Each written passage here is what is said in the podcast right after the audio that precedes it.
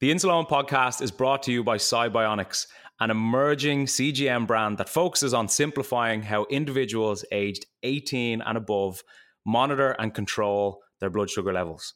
Upon becoming available on the market, the SiBionics GS1 CGM has helped users worldwide navigate the complexities of diabetes management with more confidence and peace of mind. Thanks to SiBionics, now more people are able to view and share their real time glucose data, receive customizable glucose alarms, and generate full AGP reports, all directly from an intuitive SiBionics app empowering them with the necessary information to make better decisions about their health. SiBionics combines data accuracy and comfort of wear, which is important to us all, with a feature rich app. The 14 day scanning free and calibration free SiBionics GS1 CGM aims to deliver reliable, seamless diabetes management experiences. For more, check out sibionicscgm.com.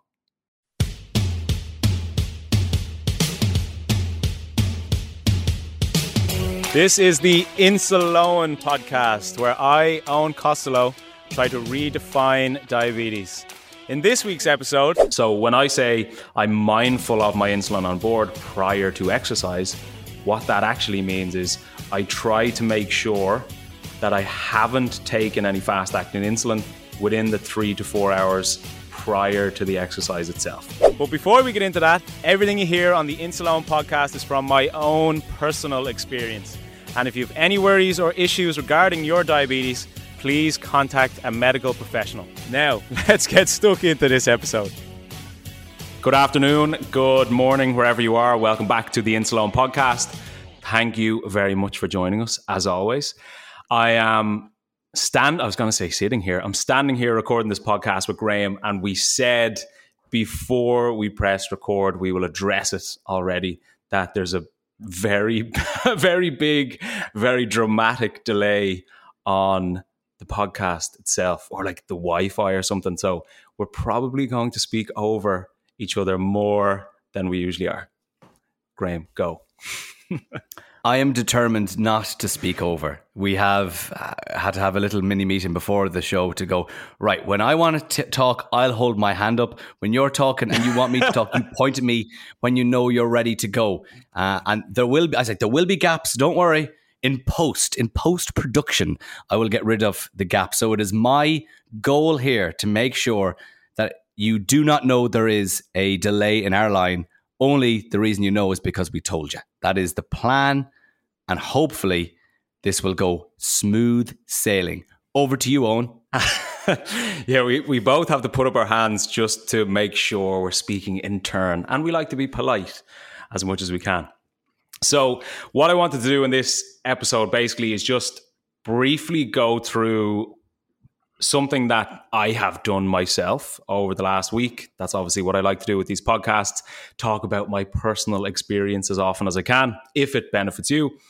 And I put up a post on Instagram one of the days last week where basically I just highlighted really briefly three steps that I took before doing a 1.5 kilometer swim and essentially how I prepared for that so that my blood sugar wasn't coming down, coming down, coming down. Because obviously, if you live with type 1 diabetes, you're fully aware of the fact that exercise can potentially be tricky. Was this a sea swim or was this a swimming pool swim? This was a swimming pool swim. So it was, I was actually talking to one of my clients about this who's big into swimming.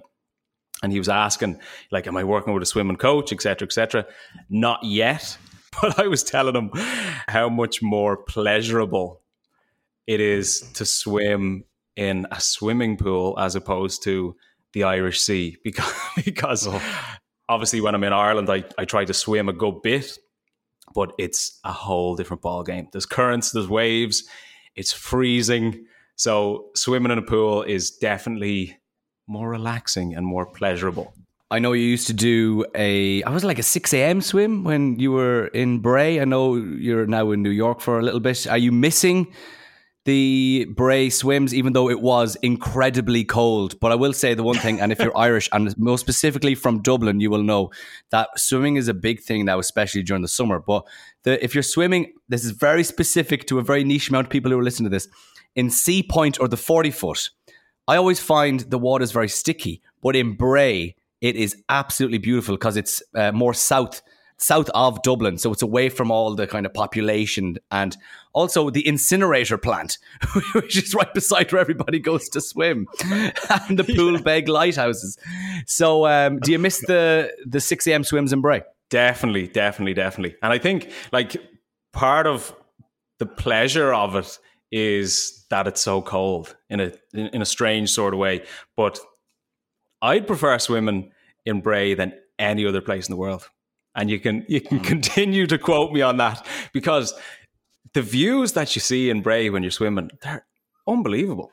They're so like Bray hmm. Head, like the beach itself. It's so nice. If you're there on a really sunny day, I should be getting paid here by Bray to to, to promote it. But it's such a nice place. So it's really, really like it's a beautiful place when the weather's nice, but the water's always cold, which is a good thing. So it's it, it was always a good way to start the day because it's like, oh, the last thing in the world I want to do is get into really cold water right now. But once you get out, it's like you're being reborn. like it's mm. it's an unbelievable feeling. So I used to try and start my day with an early swim as often as I could. So yes, the the pool swim is definitely more convenient, more pleasurable, but different in its own way. Well, it is the summertime here in Ireland and uh, the Northern Hemisphere. So if people are getting into swimming or thinking about it, or even in a swimming pool as well to stay fit, Eoin, was it three things that you have to prepare before you go for a swim? What is it? Let's go. Yeah, so I'm going to keep these super, super simple. And basically, obviously, if you live with type 1 diabetes, you're aware of the fact that you can do anything you want. You just need to prepare more in advance. So, three things that I always pay attention to or make sure I'm aware of prior to particularly extended periods of cardio. Because I know for me, with extended periods of cardio, like a walk or a run or a cycle, or in this case, a swim, my bloods are always inclined to trend lower. So for me, three things I pay attention to. Number one, most importantly for me, is my insulin on board. So IOB, if you see any reference to that on social media or whatever it might be. So insulin on board essentially is the active insulin that you have in your system, in your body at that, at any given point. So generally, when you take fast acting insulin, it's going to be active in your system for in and around three to four ish hours, depending on the insulin itself, generally, and sometimes depending even on you. But for me, I'm obviously on insulin pens. I am somebody who is very sensitive to insulin because I train a lot. There's a dog barking in the background. I apologize in advance. Uh, the, the newest member of the Insuleoin team, Cookie, is that his name? Cookie, yeah. I'm. I think she's uh, crying more now because she's hearing her name through the podcast. Oh. But yeah, a little Pomeranian puppy I just call her Puppy for the time being. Um, but as you can probably hear, she's she sounds like a little squeaky toy. Yeah, and I don't know why. I thought I'd still be as productive with a puppy in the apartment, but I'm absolutely in no way anywhere near as productive as I would have been. Um, but she's shrieking in the background, so that's puppy or cookie. Um, but anyway, but anyway, I where, where was I before I was intro? insulin on board. So I, so I know that I'm somebody who's really sensitive to insulin, meaning that my insulin to carb ratio is quite high, and that's generally down to my activity, my food, body fat percentage, etc. These things can play a role in overall sensitivity. So for me, because I am very sensitive to insulin, I know that even if I have like half a unit of insulin on board when I'm doing extended periods of cardio, I'm much more inclined to crash. So when I say I'm mindful of my insulin on board prior to exercise, what that actually means is I try to make sure that I haven't taken any fast acting insulin within the three to four hours prior to the exercise itself. Now, that's a good approach to have if I have the luxury of time to say, okay, this is the time I'm exercising. This is the time I don't want to take insulin within. But of course, you want to live your life. So if you want to go out for a walk, if you want to go out for a run more spontaneously, essentially the way I look at it is if I haven't planned for that exercise in the sense that I haven't adjusted my insulin on board prior to the exercise, the next best thing is simply increasing my carbohydrate intake prior to the exercise. So it's almost like the reduction of insulin, the increase of carbohydrate essentially serve the same purpose. So that was number one. I made sure because this was planned exercise, I made sure that I hadn't taken any fast acting insulin three to four hours prior to the swim. So, number two, in preparation for a swim, what is it on?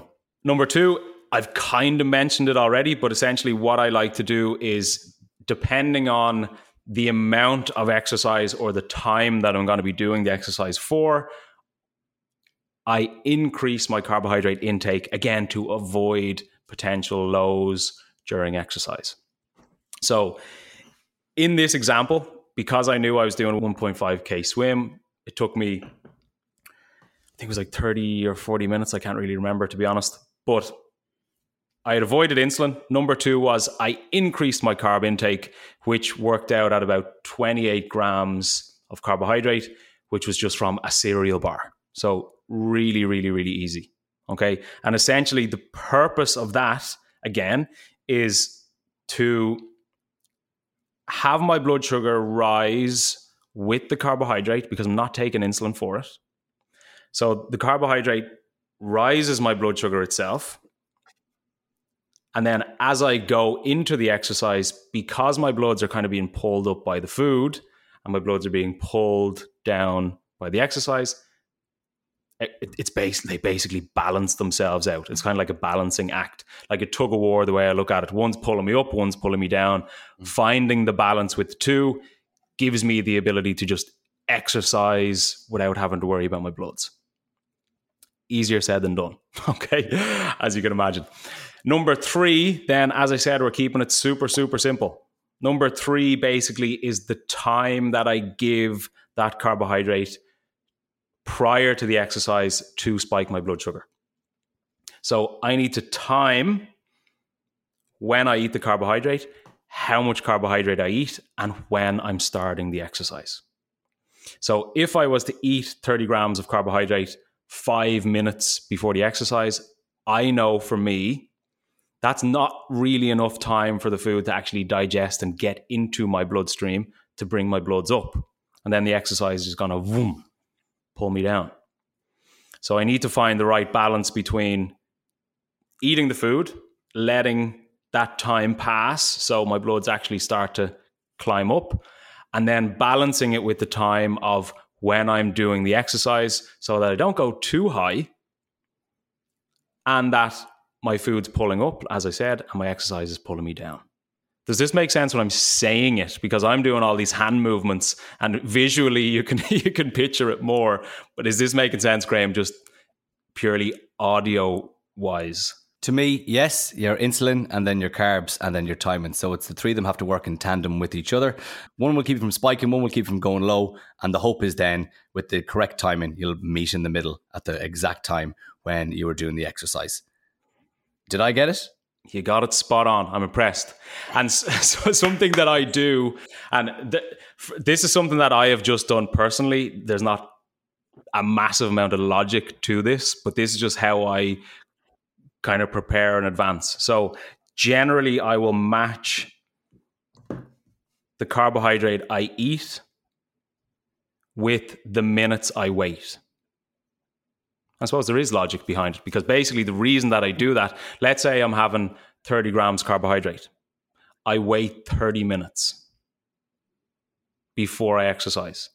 And basically, I do that because oftentimes the amount of carbohydrate that I consume will indicate how long I plan to exercise for.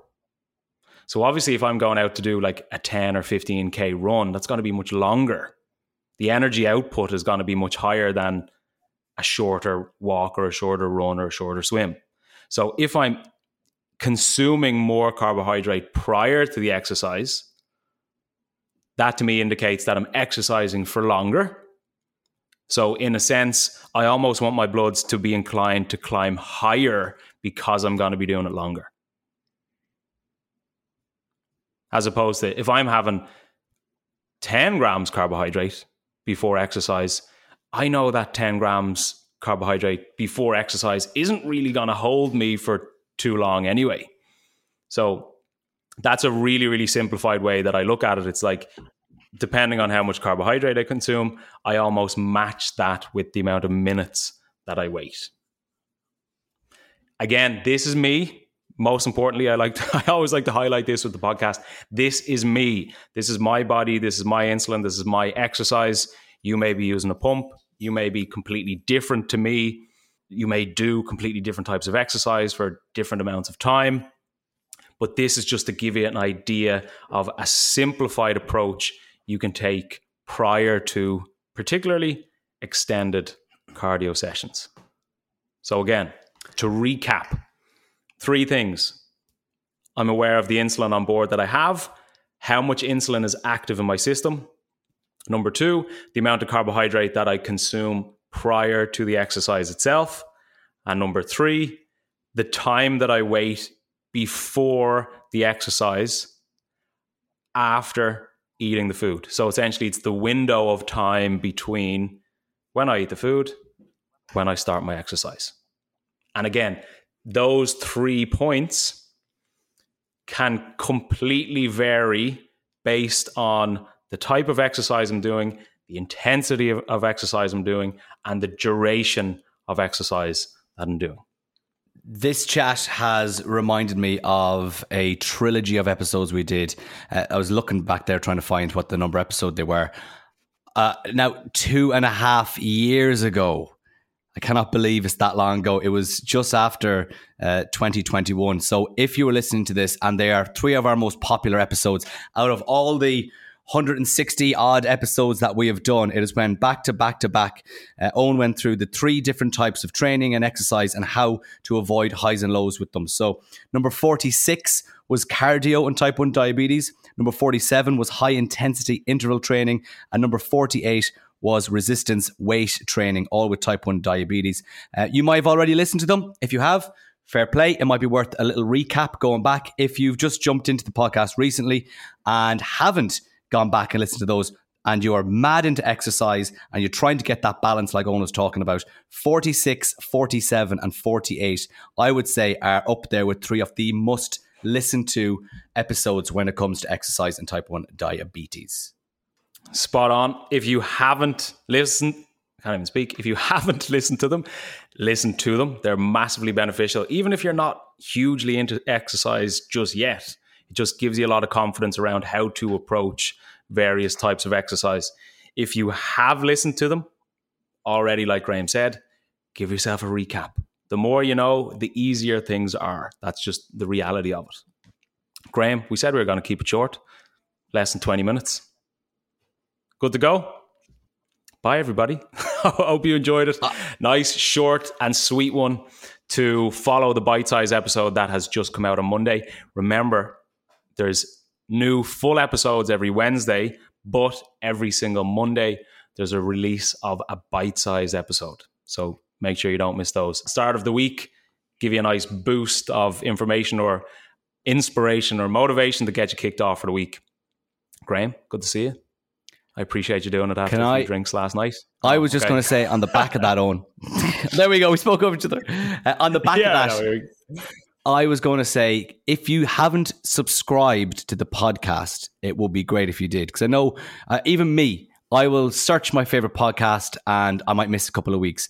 But we do release episodes uh, on a Monday they might not be aware of. So it will be great that if you are subscribed, every time we release an episode, and sometimes we break episodes into part one and part two, it goes directly to your phone. So it's there when you need it. You don't have to be searching for it. So even if you just do one thing for us this week, is subscribe if you're not already subscribed. We really appreciate you listening, even though you're not subscribed. But if you aren't, give us a, a subscribe. I can't even speak. As I was out all weekend drinking, uh, I apologize for that. exactly. The, the, thing about I'm it is, here. I'm sweating. I'm kind of I'm kind of sweating now as well. the thing about it is, look, every podcast you listen to, every YouTube channel you watch, or whatever, everybody's like, like, subscribe, da, da, da, da, It's kind of annoying to listen to. I understand and I appreciate that. But if you listen to this podcast and you get value from the podcast and you benefit from the podcast, if you subscribe, if you share, if you like, it actually is really good for the podcast and it helps other diabetics around the world, much like you, to also hear, get value from, and benefit from. So treat it as a, a way you're helping another diabetic out there, which everybody wants to do. So we'll say it one more time subscribe, like, share. Appreciate it. Look after your blood sugars. Have a good week. Chat to you soon. Take care. We love you.